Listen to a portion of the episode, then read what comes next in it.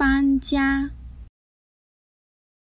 终于到家了，妈，有吃的吗？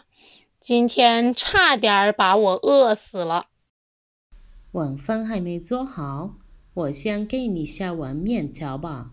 你去干嘛了？朋友搬家，我去帮忙。他的东西太多了，一辆小卡车都没装下去。